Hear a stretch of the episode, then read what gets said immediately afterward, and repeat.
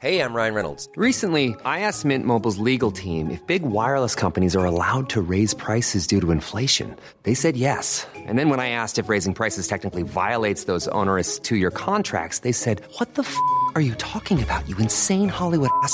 F- So to recap, we're cutting the price of Mint Unlimited from $30 a month to just $15 a month. Give it a try at mintmobile.com slash switch. $45 upfront for three months plus taxes and fees. Promo rate for new customers for limited time. Unlimited more than 40 gigabytes per month. Slows. Full terms at mintmobile.com.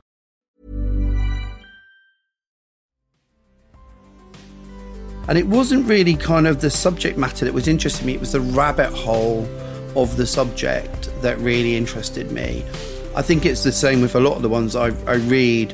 I love the intrigue of, of real life and how that can go from here to there to that to wow, how the hell did that happen? That fascinates me. Hello, and welcome to the podcast Castaway, a podcast about podcasts, a cross between a goggle box and desert island discs of podcasts. I'm Laura Whitmore, broadcaster, performer, chancer, and podcast lover. I've been on a mission to get my next fix of podcast recommendations. Every week, I'll be talking about all things podcasts with people who love podcasts, many of whom have podcasts themselves. Many times can I say podcast in one sentence? Reckon a few more. So, whether you're looking for podcasts about mental health or comedy, love, crime, or your next fictional series to binge listen to, my guests have got you covered. You may also be surprised by what some folk are listening to, and from that, a springboard into some really interesting discussions. Welcome to Castaway.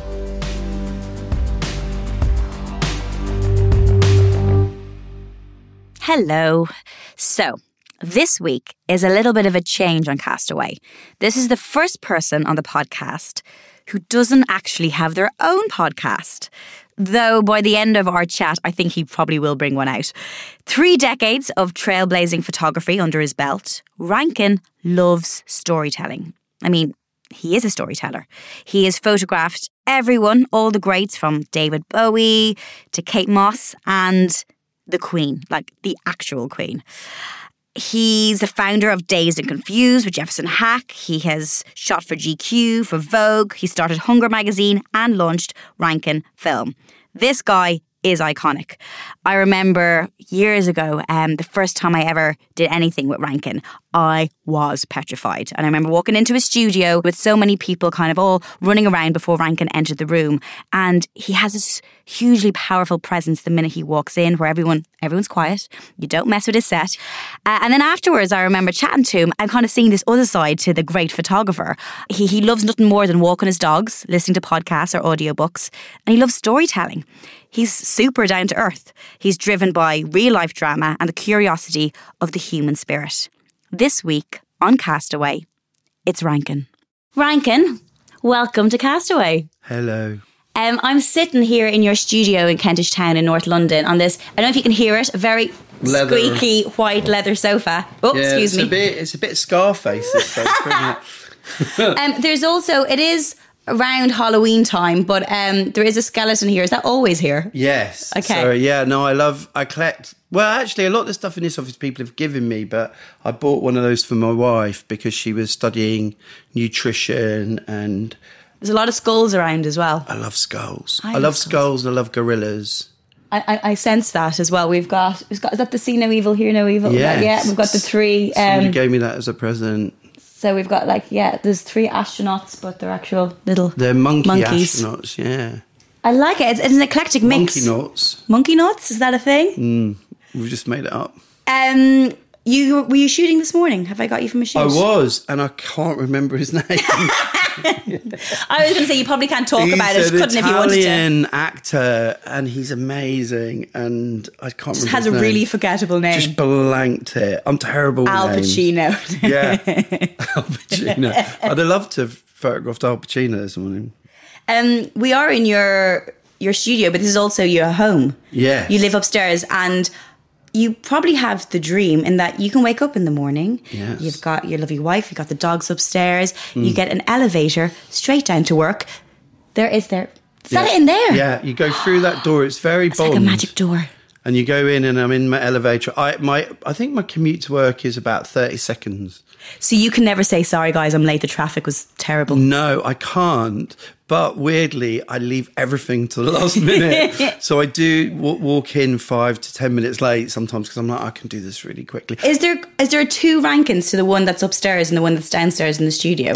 Yeah. What happens in that lift? Is it like Very Superman much or, or so. Batman? Yeah, no, it's funny because we were actually just talking about that. I'm having to kind of put my rank in the public persona on, which is what a shoot is a lot of the time. And what's interesting about my job is people think it's really easy because, like a lot of people that are hopefully good at their jobs, or hopefully I'm good at my job, you do make it look easy, and they don't. You don't see the pressure of it or the mm-hmm. tension or.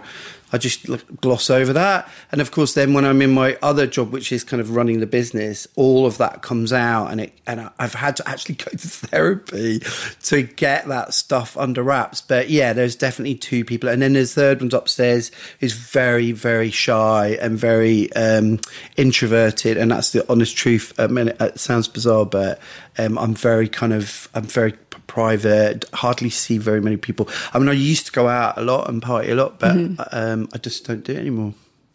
You should pop. Why would you? You've got everything that you need here. Never Yeah. leave. It's never a leave this road. Bubble. That's the only thing you can get a little bit kind of sort of believe your own hype a little bit. So I always try and do lots of things to kind of make me feel normal and you know like I always walk dogs in the morning and because it can feel like everything's catered to me and Mm-hmm. about me but um but the but the work that I get extra the extra work I get done by not having to commute is amazing so I really love it my wife hates it she hate she hated it at first she's all right about it now Why did she hate it?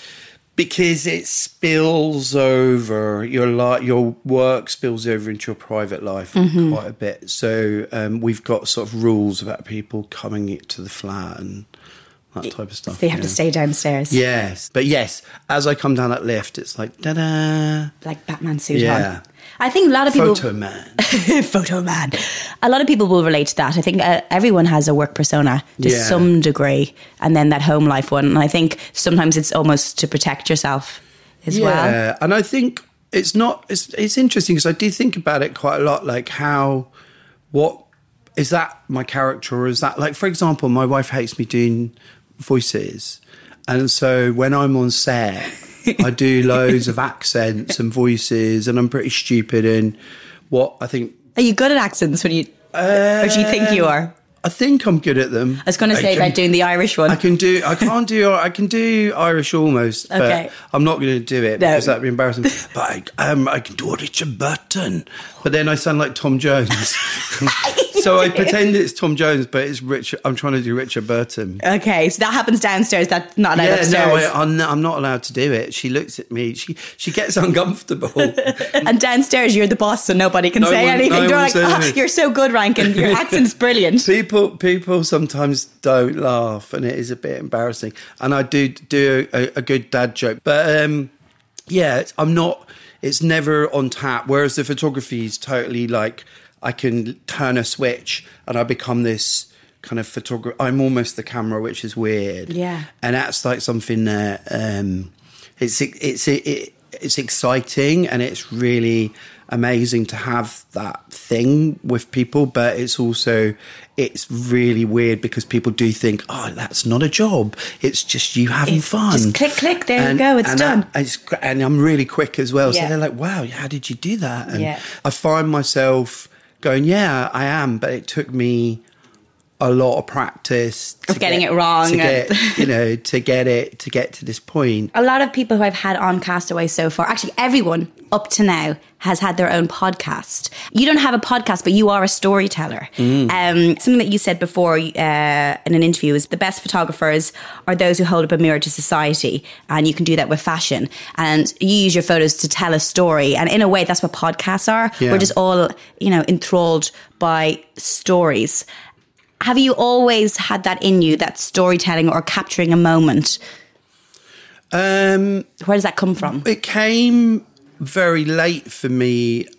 Um, I was really good at things like maths and physics at school. You studied accountancy? Yeah, I studied accountancy. So my parents were very working class, and we we didn't have that art and that kind of media thing in our family. I don't know if you had it, but I No, didn't. I, no. My, Yeah. my my dad uh, worked in finance. My mom's a civil servant, so I was like, I'm entering a competition to be an MTV presenter, and my dad was like, Well, good luck with that. Yeah. So my dad didn't talk to me for a year when I decided to Really? to, to drop out. Yeah, he wouldn't talk to me, and Until you like, I can buy you a house. until well until actually he came to my private view of my first year work and he stood by my work for the whole evening and in the end he drove me back and he said you're either going to be really successful or fail miserably so he said i think you've got a, a chance and then um That's the nicest thing you can get from a parent. You've got was, a chance. It was it was Yeah. kind of brilliant actually, and um, he didn't. He kind of helped me financially from there on in, but he hadn't up to. He'd literally dropped. He said, "I'm not going to do anything for you for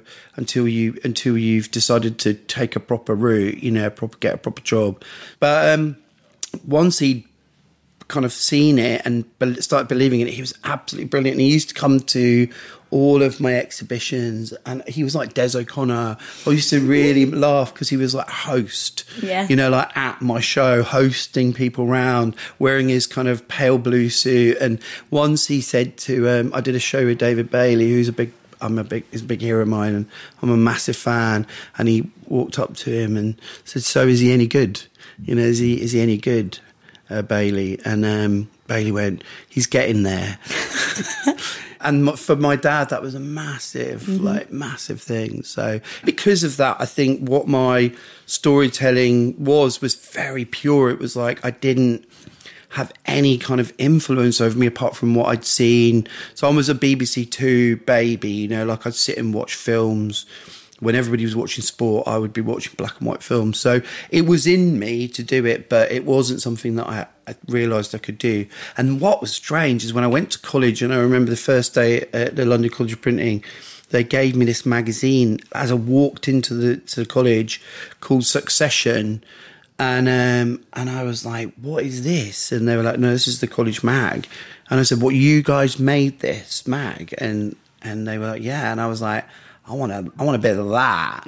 And I started working for the student union, um, pretty much straight away. And I, and I started doing the college mag, and that was why I started Dazed, and the kind of rest became history for me. So because you're when you're the man behind the camera a lot, it can be quite scary to flip. And I know. Yeah. you've, you've you know you've done TV shows, you've been like on Next Top Model and kind of Yeah. guest appearances on things. Is it strange when when you you know you're the person who captures a moment and then suddenly you're sitting here opposite me and I'm kind Mm. of asking you questions and I'm in control of the situation. How do you feel about that?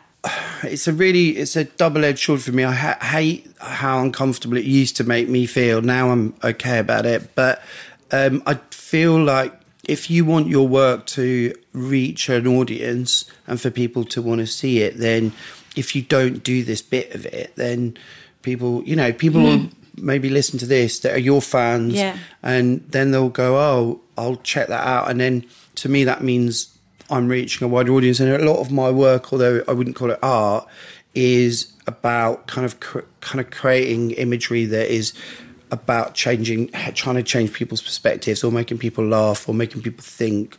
Um, and that was something that I decided very early on to do. And I think I owe it to the work to promote it as mm-hmm. opposed to promoting myself, if that makes sense. So now I'm like sitting here with you, I'm thinking, God, I could actually have a camera and be photographing you whilst interviewing I mean, you. that one, that's like really deep, isn't it? Through a rabbit hole. whilst interviewing you While you're and talking about how you feel about being photographed, which would be quite interesting. I, mean, think. it's uncomfortable enough being interviewed while being photographed at the Yeah. same time by Rankin. It's but it's one of those funny things. Like I, I did this amazing documentary uh, recently. It was brilliant because the subject called "Nobody's Perfect," and I photographed all these people that hated having their photo taken for different reasons, and the the shift in them from you know not liking being photographed to being photographed and then feeling confident was mm-hmm. one of the most incredible things to watch, and that happens a few times, you know, in my career, and and I think that when you can use something like that to make feel make people feel great about themselves, that's so rewarding. So doing an interview because I kind of do it when I'm photographing. But I'm asking. Do you're we're quite a chatty photographer. We're quite nosy. Yeah. As I think a lot of what you know people that do these types of jobs that we do, um, we're quite nosy and inquisitive and like people. Like I think if you if you don't like people, Mm-hmm. I'm always freaked out when photographers are a bit grumpy and don't seem to like the person because I'm like, well, what's why are you doing it? Yeah. I fall in love with a lot of the people I photograph. So for that moment, I'm like, oh my god, you're amazing. We're going to talk podcasts now. I think you can tell a lot about a person by what they listen to, and I'm always surprised um, by what people listen to. There's a lot of crime, there's a lot of scandal, there's a lot of real life, um, a lot of stories in there. I'll go first, actually, to the first podcast I want to talk about, which is The Last Days of August, which is brought to us by Jon Ronson, uh, the creator of Audible Original. And this is basically about a. Um, porn star, August Ames, who died by suicide back in December 2017. I work a lot, so in my free time, I really just I chill out. I have my two cats, Kush and Ninja. I shop at Target, you know, like I, Who doesn't shop at Target? Target's the best. Target. Target. like I'm normal, you know, with just like a, a little crazy job. I love your snort, by the way. I- so speaking of your dorky, silly personality, we see that a lot of that on your Twitter profile, which by the way, for those listening, what, where can we find you on Twitter? oh well, you can find me on Twitter at August Ames XXX. That's A M E S XXX. We just spent a year making a podcast about the tech takeover of the porn industry. This was me and my producer, Lena. We'd found a porn world that seemed like a kind of family. People looked out for each other. We left in the summer of 2017 when our reporting was done. And six months later, something terrible happened. I mean, it's dark. Do you do you find your kind even with what you read and what you listen to? Is this the kind of things that you like to listen to in your dark ti in your dark time in your in your downtime? In my downtime. In your dark downtime. My dark downtime. No, um, podcasts are things that I have to be recommended. Um, and with Jon Ronson, I, I, I read this book, uh, uh, audiobook, uh, that he'd written called You've Been Publicly Shamed. And it was possibly one of the best books on social media I'd read back when I read it. And, um, and it just kind of made me want to read other things. And then I think somebody recommended The Last Days of August, and it wasn't really kind of the subject matter that was interesting me. It was the rabbit hole of the subject that really interested me.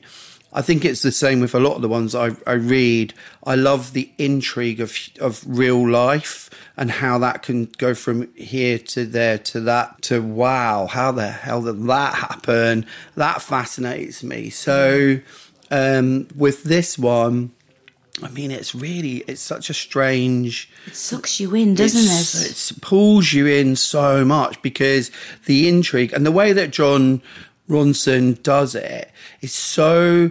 He's got so much empathy, but then he's a little bit unempathetic at the same time. So you really, it's quite. He almost has to uh, persuade himself Yeah. to be empathetic Yeah. because he's quite um it's like a, a problem that he's solving so he's literally like doing a rubik cube and, and not understanding it and then wanting to be empathetic but at the same time going but i need to understand what actually happened. So i just loved it so much and and it's made me kind of want to go on and read more more by him. But um and also the other thing is the last days of august comes from another thing he did called the butterfly effect. Yes. and the butterfly effect if you're interested at all in the digitization of sort of society he does it through pornography. And the the idea that a whole industry kind of probably the first industry that got influenced by digital uh, apart from music was turned upside down by one Swedish dude or Danish dude, I can't remember, and the way it happened and the way that that affected all of these people in this industry. It's nothing to do with porn at all, really. And and actually, the last days of August isn't really. It's about the humanity of the people, and I, and I and those two things are just so they really pull you in. And so, the last days of August is kind of an extension of the butterfly effect, and the butterfly effect again, it's like such an amazing piece. But they're so eloquent about what they're talking about, and you're just going, "Wow, that's not what I expected." Uh, Because honestly, I don't really watch porn, and I've never, so I'm not interested in who porn stars are, and I've never read Even it- the hierarchy in there, because Yes. I, I was like, a lot of the names, I was like, oh, and I actually became obsessed afterwards. I started Googling Yeah. who they were. What did they look What like? they look 'Cause There's one guy in it who's a That's so massive funny. um, male porn star. Yeah. And in my head, I had this That's like so six foot, like, you know, Yeah. eight pack big guy. And then I Googled his picture and he was actually quite a small guy. That's so funny. I did exactly Did you do the same? I- I became- did the same. I became like, obsessed Who with is them. that? And what do they look like? They're huge And- on the scene and- because they're chatting and, Yeah. and they're very kind of everyday, but Yeah. so eloquent. And hey, hi John, how are you? Yeah. Like, and you're just like, wow, that's what you do Uh, for a yeah. living.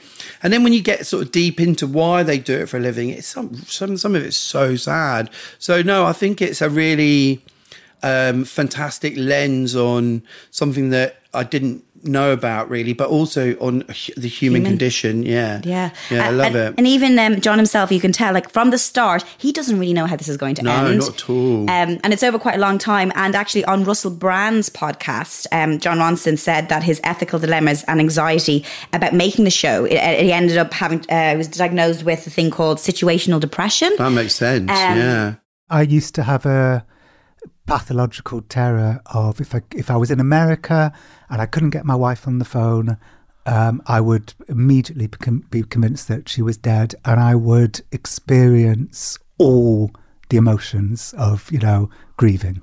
um, and uh, one time before cell phones, this is how long ago this was. I was oh, actually when I was writing them, and, and I was in Washington DC to meet Big Jim Tucker, who was going to help me infiltrate the Bilderberg Group. I uh, couldn't get my wife on the phone. I was I was at this hotel in DC for one night, and I phoned and phoned and phoned, and I phoned like the police, and I phoned the uh, neighbours.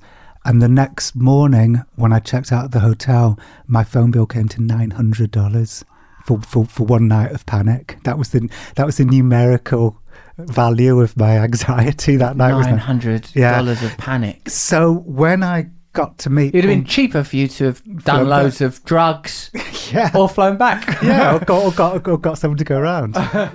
the other thing is, is it's that that that John's kind of more. He's not. Um, I don't know John. I don't. I'm calling John. You feel Um, like you know them, though, because you've been on this journey My with mate them. John. Um, John's. Uh, uh, sorry, John again. Uh, John's Ronson's approach to what he does is more of a kind of philosophical kind of pop ed you know it's much more he's not normally this crime reporter or journalist or he's not going on he that's not his thing. So he suddenly finds himself in the middle of this criminal investigation and he and he feels like it's totally been mishandled. Mm-hmm. And he's you know, he, and he, he kind of you can hear him breaking down with his producer whilst he's doing it. And uh, in fact, when you're listening to his producer do some of the interviews, you're like, he couldn't do it. I don't think he could do that interview because he's too close to it. Yeah. And um, that's the interesting thing for me as well as him, his his perception of it all. I mean, that's a great one, and thank you for the recommendation because I hadn't listened to that, and I um, I told you this already. I listened to the whole thing in one day. Well, listen to the butterfly effect Yeah. as well because it will blow your mind. Like, and it's such a brilliant kind of petri dish kind of example of like what's happened to us all. And I keep saying to people that you can't look at the world now with the lens of even three years ago because it's such a massive shift. And this uh, butterfly effect really it, it describes exactly why that's happened. Hiring for your small business? If you're not looking for professionals on LinkedIn, you're looking in the wrong place. That's like looking for your car keys in a fish tank. LinkedIn helps you hire professionals you can't find anywhere else, even those who aren't actively searching for a new job but might be open to the perfect role. In a given month, over 70% of LinkedIn users don't even visit other leading job sites. So start looking in the right place. With LinkedIn, you can hire professionals like a professional. Post your free job on linkedin.com/people slash people today. There's never been a faster or easier way to start your weight loss journey than with PlushCare. PlushCare accepts most insurance plans and gives you online access to board-certified physicians who can prescribe FDA-approved weight loss medications like Wegovy and Zepbound for those who qualify. Take charge of your health and speak with a board-certified physician about a weight loss plan that's right for you. Get started today at plushcare.com slash weight loss. That's plushcare.com slash weight loss. plushcare.com slash weight loss. And the next podcast I want to talk about um, is Serial, which actually is probably the most common that uh, recommendation. yeah, yeah. but but it's it's, it's I'm everyone- just very average. You're not average. It's a reason. There's a reason why people are kind of going to it. I'm also worried by how many of these you listen to. Do you ever listen to something like light-hearted and fun just to kind of break it up? No, not really. I, like- I think David Tennant's really. Oh, we'll talk about good. him, yeah. he's good. And my mate uh, does a thing called High Anxiety, Mm. who, and he's probably the funniest person I know. Unfortunately, I'm a Radio Four Today program listener. I read a lot of quite serious books, and it doesn't it doesn't really sound like me, but that's what I do because I like to be informed. And actually, I really love um, what that brings up in me as a as a, a creative person. It kind of gives me a lot of ideas. Um, I get ideas. I never really get ideas from other photography. I get ideas, or even art. I get ideas from politics or philosophy or even theology or whatever. So that's where my inspiration in a way comes from. So when I do read something to escape, I don't go to comedy. I go to thrillers. I go to Michael Connolly or I go to uh, um, the girl with a dragon tattoo. Or, Yeah. I know it's just proper. What about Ian Rankin? Do you listen to the other no, Rankin? I don't. I read the other Rankin. I don't know why. I've tried him. There's so many good Mm-hmm. uh, Scottish uh, thriller writers. is I think it, I can't remember what it's called. Scott something. What is it Um, about the Scottish? Because yeah, Scottish yeah, blood, there's like a you. really good Irish one called Adrian McKinty, Yeah. who does a thing called the Sean Duffy series, Mm-hmm. which I would highly recommend. It's about um, an RUC uh, detective who's Catholic in Derry.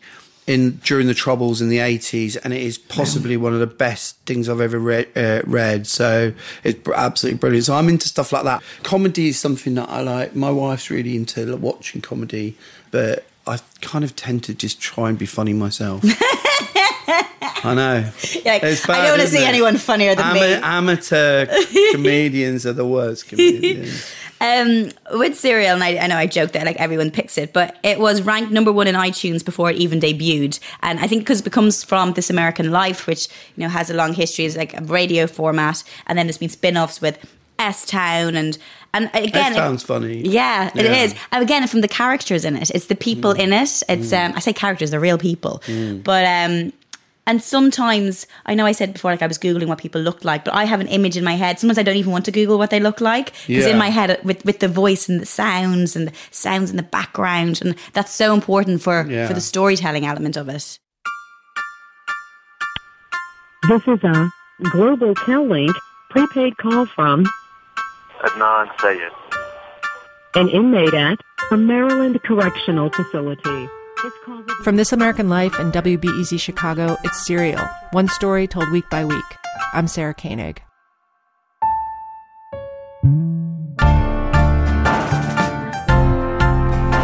For the last year, I've spent every working day trying to figure out where a high school kid was for an hour after school one day in 1999. Or if you want to get technical about it, and apparently I do, where a high school kid was for 21 minutes after school one day in 1999. This search sometimes feels undignified on my part. I've had to ask about teenagers' sex lives, where, how often, with whom, about notes they passed in class, about their drug habits, their relationships with their parents. And I am not a detective or a private investigator. I'm not even a crime reporter.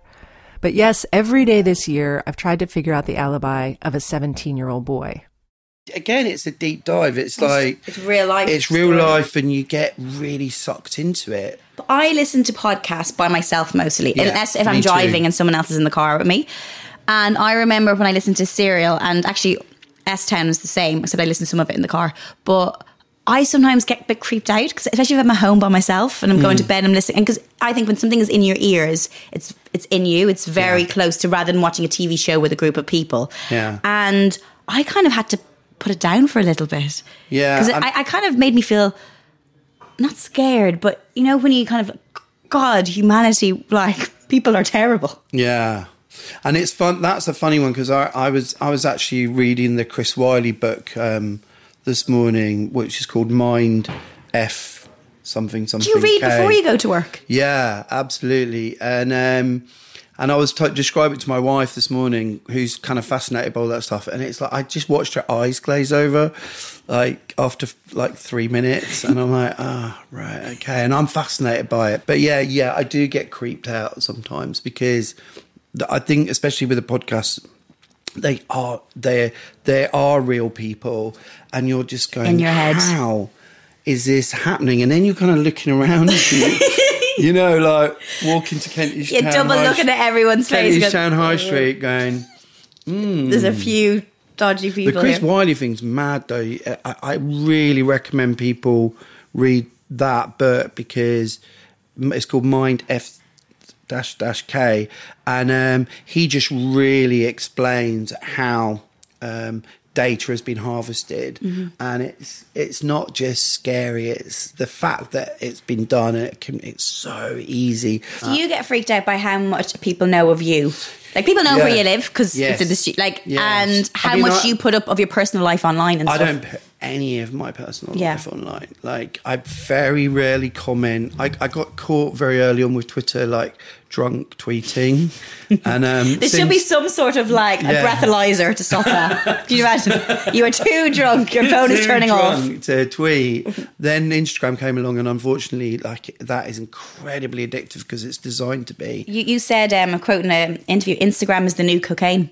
Yeah, well, I think it is. Um, I think it's even probably worse than that because you don't. A lot of people don't realize uh, how addictive it is and how it's been designed to be addictive. And worse than anything, you know, they're they're kind of enjoying the the the hole that it takes them down the black hole, the scroll hole. You Mhm. know, so um, and I think it's not that what it's doing to people, especially young people. I think I don't think we've even kind of really scratched the surface of the, what that's going to become in the future. And it sounds like an old geezer going, "Oh yeah, there's these Instagram kids, like you know, it's just Elvis's hips of today." But I don't actually think. Again, I love Elvis's hips of today. yeah, it, the thing is, it's just the flipping of the world. It's like we're not living in the same world that we were five years ago, and that the implications of that are so massive to everybody. But we're still kind of talking about everything in the same way. And actually, I think that's why podcasts are so successful because there's a genuine th- truthfulness to actually doing an interview with someone that's not edited and it's just what they're saying. Mhm. And I think we're so used to this dishonesty from everywhere, from our news. I mean, Fox News is like, it's just back to back, seemingly lies, you know. So we've been invaded by this new way of of communicating and I think people are going I can't stand it so serial real life Mhm. things that actually happened how how crazy the world is those become more interesting to us because we're we're suddenly kind of going well I want some something reality I want a bit of what's real and yes it might be heightened reality but it's reality It's the same as like reading a good book. And Yes. um, you know, I, I interviewed um, a great podcaster, Blind Boy, recently, and he, he- it's like almost meditation. Sometimes listen to a good Mm. podcast, a good book, because it takes you away. You could have had a stressful day downstairs doing a shoot. You come upstairs and you suddenly you're in this other world. Yeah. You're not scrolling on Instagram. You're not. You know, you're Yeah. you're focused on something else. Yeah, and I think the thing about phones is that they that if somebody had said to you five, ten, well, ten years ago, you're going to have this thing in your pocket that follows you around, knows where you are, can give your information, who you like, what you like, what you're going to buy, what you're going to eat. To the government, we'd have all gone, absolutely not, Not a chance. Whereas we pay for it now, Yeah. and and I think that's that in itself is kind of nuts. So I can go for Jomo, the joy of missing out by reading or you know doing these things like podcasts Mhm. that make you just relax, like it's meditation, as you said. But the the problem is, is that at the same time, You know, you, you can feel the pull of Instagram. Mhm. Like it's like a thing that's like tugging you Is it? towards It's it. a drug. Surely, as um as a photographer, Yeah. how do you think it's going to affect, say, up and coming photographers? Because obviously it's, it's visual. Everyone is a photographer these days. I think it's not up and comers. It's it's kind of killed photography in a way. It's it's murdered it and and sort of thrown it out onto a a platter for everybody to to eat. It's just hatcheted, like everything. It's hacked it apart, and it's Mhm. so easy to pick up a camera and a phone camera and take a picture with stuff that took me kind of 10 years to learn. Um, so I think the the art or the crafts, let's say, of photographies are, are going to going to become more more and more important, but less and less uh, easy to, to to find or get. I do love the fact that it's meant that a lot of, let's say, kids that maybe couldn't have afforded it 15, 20 years ago um, can do it now and get into it, and that's going to create some amazing young creatives. But um, I, I can't say that I'm into it. You know, Mhm. there's good and bad, but it's killed the art of it for the moment. I don't Mhm. know if that'll come back. But then again, on the other hand, I think TikTok's really interesting because I'm seeing people being very creative on TikTok, and I'm seeing that there's not a kind of uh, Over-filtered. over filtered, veiled. I mean, I love a filter because I find them very funny. But I always say to my wife, I'm experimenting with the medium. But she's like, you're just taking selfies. And Do you I'm not like, think though, like in years to come, people will look back at their great grandparents and they'll be there with bunny ears and a nose? Why did you do that? But it the thing is, is that that's another thing that like people think that what digital is forever, but it isn't. It's like websites from the nineties don't exist anymore. So so much of that content's getting lost because it's not imprinted Yeah. material. You know, it's like it's gone, and it'll never. You know, unless you screen grabbed it.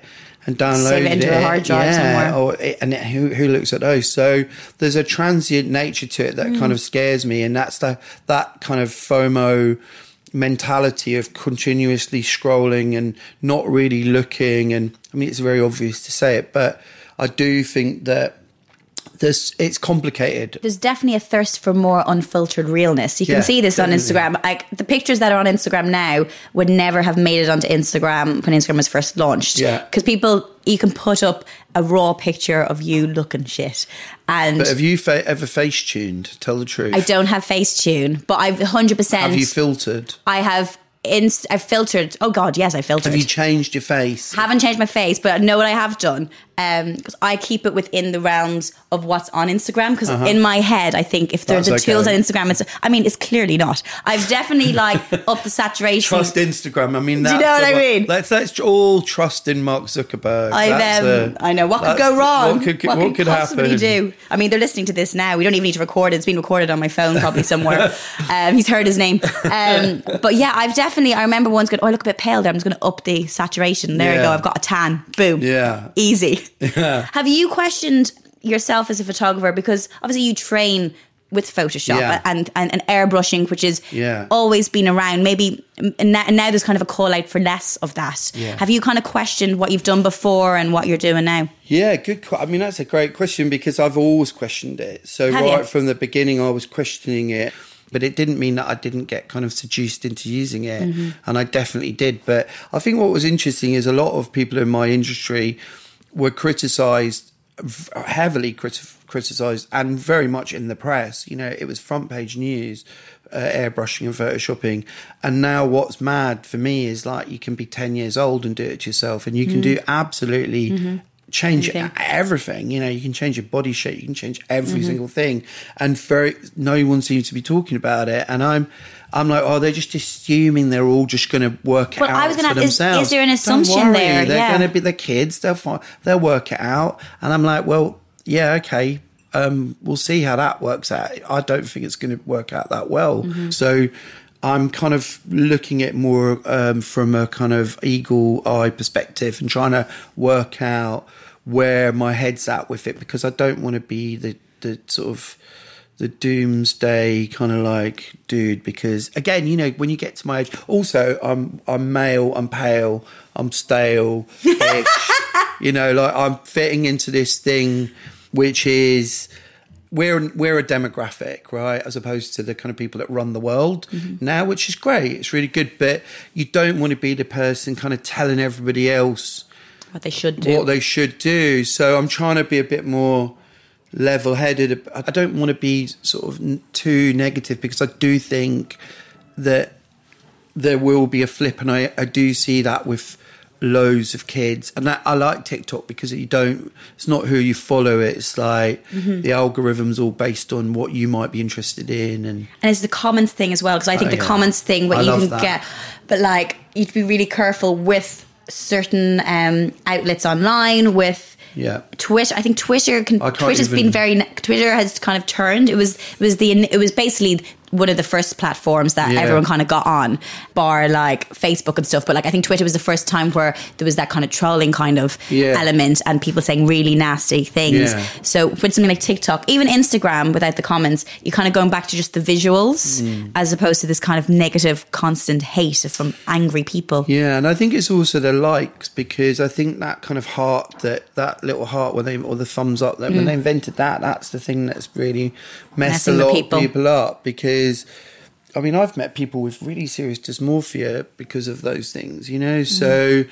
I, I I don't again I don't I, I find it really hard to be totally judgmental because I don't think I'm the right I'm not the audience and I'm it's like the thing that I love has been taken over and self-feed by you know one of the one of the Kardashians and I can't help myself but be a, a bit annoyed about that and kind of go "Argh." but at the same time I do think it's a dip Mhm. in a road that hopefully will turn into something really great hmm Um, we're we've talked there about a few podcasts already. I feel like a lot of what we're doing is um, it's quite dark. we're talking about culture No culture. No, but, but this is the whole point of why I, the reason I listen to so many podcasts. A, I kind of feel like it makes me smarter. I know I have. I You're have smart no, but I get these facts that I don't know where I picked them up from. But I was like, oh, I heard that. smart. I mean, tell my mother that. Um, I'm sure your mum knows. you're you're like.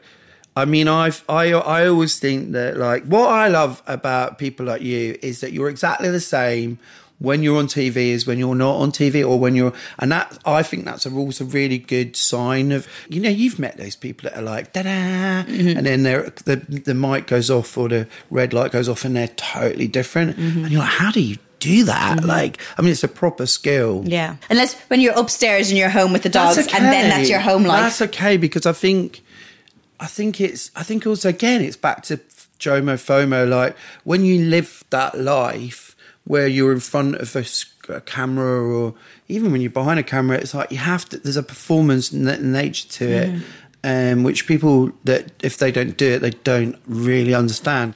I want to talk about We talk about podcasts. podcast. Yes, it's all, it's all linked. Um, and I'm going to pick this one because this is this is almost something a little bit lighter, um, which is David Tennant. And I'm I'm a huge David Tennant fan as the actor. Buddy. Faith, my producer, knows this because am I guilty? Not not no. I'm not going to say guilty Guilty. pleasure. I'm going to say my pleasure is David Tennant. You you got a soft. But Scottish, you see. Uh, right. so I when can I do heard Scottish. you can do well, you got the Scottish blood in you. I got Scottish down. I won't do it then. But David Tennant, I mean, his voice itself, Yeah. having a good voice is important with the podcast. He's an amazing actor. But an amazing interviewer. Yeah. He's a brilliant actor. I was shocked because I was a bit cynical about his podcast. Yeah. But someone, I think someone recommended it to me, and I listened to the first one, which was uh, James Corden. That was and I and I've and I've worked with James a couple of times, and James is a da da person, and he really is. Mhm. Like he's he's so funny and so on, um, and he got him to really open up, and I was really impressed. I don't know really. I mean, for me personally, I sort of still see it all as a performance. Right. Like I don't. So how much of the how much of the hosting the Late Late Show is it, it, how much of that is you and how much of that is a piece of acting? Well, it's still the the close. I, I, I would hope it's a a close strain to me. Like I would hope that I'm someone that that kind of looks for the joy in in things and stuff. You're not ever really being yourself. Like often, I'm I'm kind of quite quiet, really. If I'm not performing in any way, I I guess I still see it as like a a piece of theatre in a way. Right. It's just I'm just playing this character that's called me and looks really like me. Yeah. And he's going to walk out of a curtain and I'm going to tell some jokes about Trump and then we're going to do a sketch or a bit or a thing or a song or whatever it is and then I'm going to chat to some people and it's it's uh but I don't know if it's more understood because I was incredibly reticent about doing it. I felt very very reticent about doing it because I love acting so much. Right. And I was like, will this will this absolutely destroy it? James is quite good at not opening up and sort of sidewinding. Um, and he's great at it Yeah. because he's a good interviewer So himself. he, he can turn it back, Yes, doesn't he? He can start he asking does. questions. He even does it with David at the beginning because I think He it's does try to, yeah. he, He does of- it in his office, doesn't yeah, so it's in his space. Yeah. And I think obviously David Tennant is friends with all these people. Yeah, so we've cool. someone like Olivia Colman, Whoopi Goldberg, and Olivia Michael Sheen. is beyond amazing. And I loved her before, but after listening to that podcast, I was like, literally, you are the best person in the world. And I just wanted to be her best friend. Yeah. And I, I feel from listening to the podcast that you kind of you can tell he's a lovely guy. Mm. Um, but it's that I, I know from years of interviewing He's people. nosy. He's nosy, but he doesn't say a lot. No. He just says something That's and the then best. and then lets sits back and That- lets them talk. That's the best interviewer, isn't it? No, like that's the that's the really smart interviewer, the Nick Broomfields of the Mhm. world, who just go ask the poignant question or the poignant question and then let it go. Yeah, I, I can't do that. He does a lot of mm, mm-hmm, mm. I get told not when I do documentaries. They tell me not to do that. I go mm-hmm, mm-hmm and they say don't. Mm-hmm. Not when you're it- being asked the Mhm. question. I'm it's fine if you're the no, one who's no, asking. no. it. When I'm doing documentaries Oh, when you're asking people, okay. yeah, they're saying stop there, but stop with the mm-hms. You just have to do a nod, but you Yeah. can't get. You can't. Do you know what I'm terrible about is the voiceovers though? Oh my god, I'm Why? so bad. Because you know when you have to narrate it, I just Oh. can't. Do you not in your head kind of imagine yourself as David Attenborough? No, I imagine myself as a really bad ranking, like a really awful ranking. Like, and and and then people have come up to me and said, "Who directed that voiceover you did on that documentary? Because it was." Terrible. And what's Like, you're like, me!" what's really funny is like now I've done a few. Like I, I sometimes will do stuff at work here for a, for a, an ad or something, or for you know for a little film we've done, and I'll I'll I'll be like get the we'll get the mics out and I'll do it and I'll go, "Oh, God, I've knocked it out of the park there, and I'll listen back and go, you sound absolutely terrible. Do you think, say, with podcasts, how important it is the voice and the sound? So I talked about the um, ASMR uh, before on Does this. Stephen Fry do a podcast? I mean, he's been on a lot of podcasts. he We've should talked about do a podcast because his voice is. Have you ever listened to um, Harry Potter? Yeah. I mean, the audiobook of Harry Potter is the best yeah. audiobook because of Stephen Fry. Mhm. When he does Dobby, I'm like, how do you do? How do you go from Harry to Hermione to to Dobby? It's brilliant. Um, finally, just I want to talk a You little should bit do about. him. I should do, yeah. Well, Yeah. he's he's tweeted about the podcast. Has he? Yeah, because we mentioned Look him. at you lot. I know we are on it. I got a tweet from him the other day as well. I love. What, I what, li- what did he say to you? Uh, I did a shoot with uh, um, an intersex uh, person called River Gallo, Mhm. and uh, he was like, "Yeah," and I was like, "Wow!" I literally said, I did an exploding emoji of my head, going, "I've been mentioned by Stephen Fry." You've, wor- like- I'm sure you've shot Stephen Fry. no, I've met him really briefly at um, a, a book launch, and I was like, "Yeah, hi," and uh, just no interest at all. like, who? Who are you? Which is cool. And then I you're like, but someone's uh, uh, someone said that here you wanted me to shoot you. Is this yeah, like? right. Well, they when they call me Ian, and I'm like, no, no. No. How you often does that happen? I mean, quite a bit. when, you, when I go, um, no, yeah. What do you think I do? Like take photos in the day, and then Write- at night I go, I go and write crime novels. I mean, I wish I could do that. Um, finally, because I feel like this is very of the ilk of what you listen to, slow burn. Yeah, slow burn would be my absolute number one recommend. Um, only because I think what they do is a deep dive into a political scenario. Uh, one's the Watergate scandal, Mm. and one's the Bill Clinton impeachment scandal with Monica Lewinsky. And what's fantastic is to listen to those two podcasts right now when impeachment is going on in America. Um, I listened to it before, um, and I was and I was just so am- amazed and kind of freaked out and excited to hear the whole deep story of how Nixon, the whole Mhm. Watergate thing happened, all the ups and downs of it, and the same with the Clinton one. So they're fantastic because you kind of you you get this perspective on what how American politics work and how these types of uh, things happen. So brilliant. And the people that they talk to. I know in se- season two, which is the Bill Clinton, Monica Lewinsky scandal, and I, I kind of remember even like I was much younger when that happened, but I remember it was such a huge thing. Yeah. But even as a kid, being like, "What? What is this?" I have not had sexual relationships with that woman. Doing the and I'm like, that woman, she was a child know, almost. 23 or something. She was tw- at the time. 21, 22 or something, I think. Yeah, she was. And also just the way they set Monica Lewinsky up. And, Mhm. and now obviously she's been, she's kind of coming out as this kind of feminist superhero, which is absolutely She was the first person to ever be like trolled online. Yeah, I- it, ma- it, ma- yeah, it makes sense. And um, yeah, I just think it's a really, it's a fantastic listen, and you really learn a lot about the both of the scandals, and you, there's so many things they they they they kind of go into. You just had no clue, and they do it as if it's happening Now. now, and that's the best bit of it because you're I mean, there's worse things happening now, but yeah, but the way at the they do it is like we've just gone back and we've gone through this and we've really tried to put it in context, and they do that so brilliantly. And and Series I- three is out now. I haven't Oh, listened to it, and it's um, Tupac and, Oh and Biggie. wow! I mean, I just got goosebumps. Like, So you're like, I have to go now and listen to this I'm podcast. because I think I'm really, I'm really fascinated by that whole story anyway. Yeah. because that's again, it's another like what what happened? Mm-hmm. How did that all play out? So no, it'll be brilliant. So we've talked there about podcasts, and you, as we are doing this, you're like, oh god, maybe I should do a podcast. If you were to do a podcast, Who Rankin, would be my person? who would you have on it, and like, what would be your what would it be around the visual or the photographic side of things, the storytelling? What would you What would you like uh, to do a podcast about? Who would you Oh, want to interview? Wow, that's so big a question. Put me on the I spot. think um, I'm I'm lucky because I've got a magazine, so we theme every issue, Mhm. and now um, we're moving into the next issue, which we're going to base on the future. And uh, I'm going to sound really politically correct now, but I'm really interested in how the future and sustainability sit next to each other.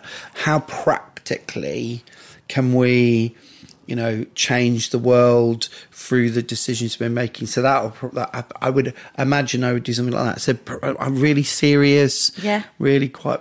Except when you're doing the voices. Yeah. You could do each Well, different episode get- in a different thing is. I would get. I would probably get someone else to do the the the, the kind of the intellectual legwork because I'm not. You know, I'm fascinated by it, but I'm not an expert in it. Mhm. And what I've learned is to always get experts to do the bits that are for experts. Mhm. So, um, like, I'd love to interview Chris Wylie, but I just don't think I'm knowledgeable enough about that. And But he's incredibly think, eloquent. But then I think there's something in that too, because if, like, say Stacey Dooley, Yeah. and when she does her documentaries, she Yeah. kind of puts it in a very She makes it relatable, relatable, relatable. yeah, yeah. And sometimes, and I find this with politics as well.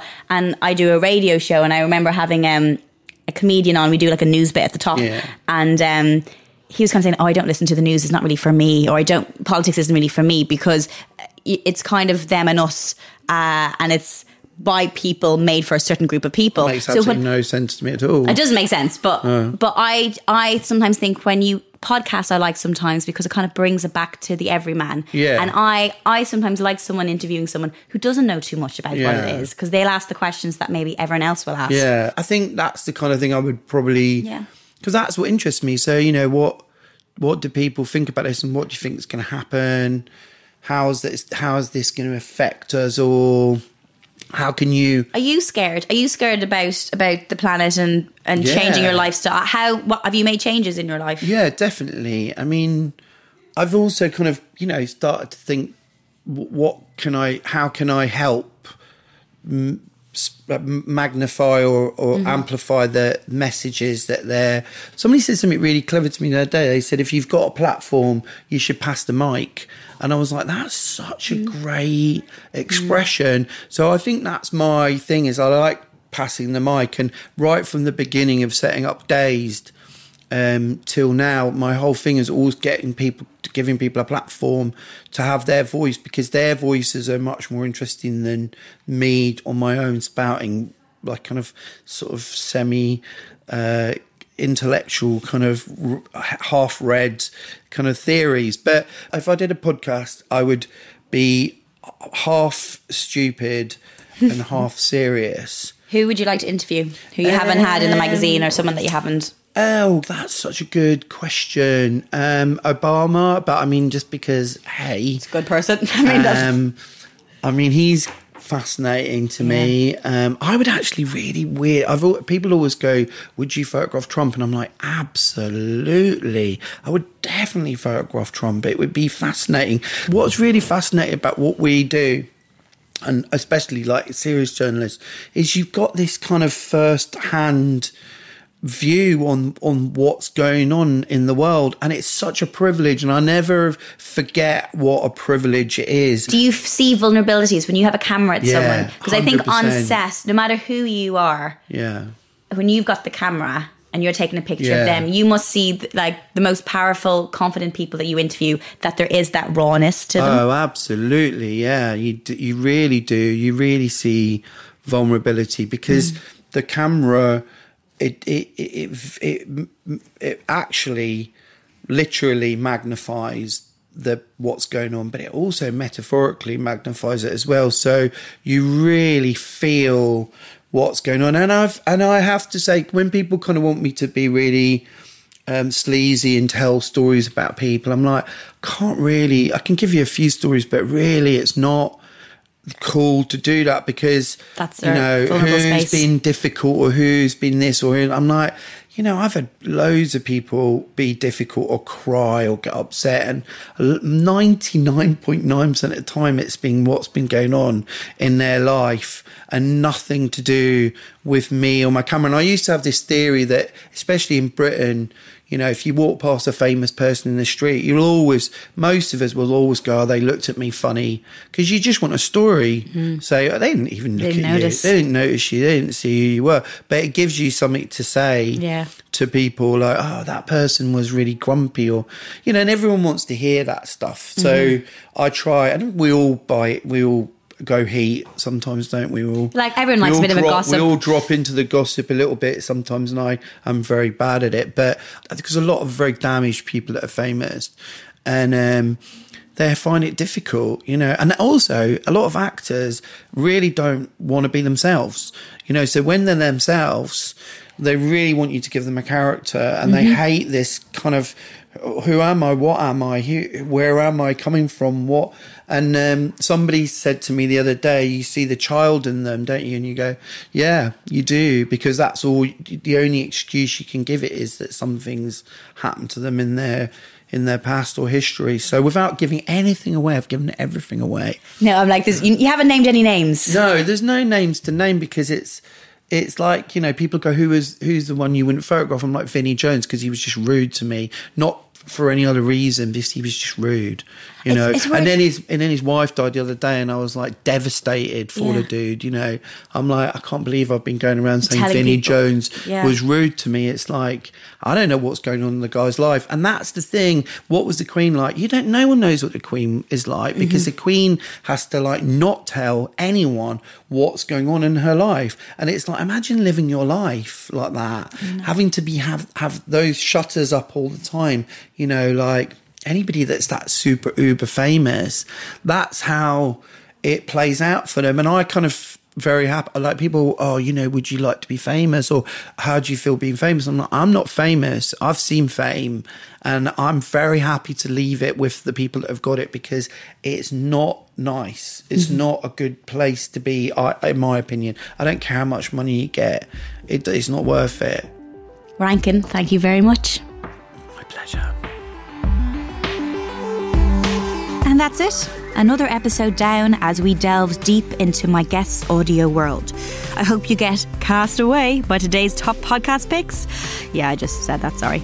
All of the podcasts we've mentioned today are included in the episode show notes. Now, if you love this conversation as much as I did, please share your thoughts by leaving a review. And if you'd like to receive weekly installments of Castaway delivered straight to your phone, hit the subscribe button. Until next time, that's it from me. Take care.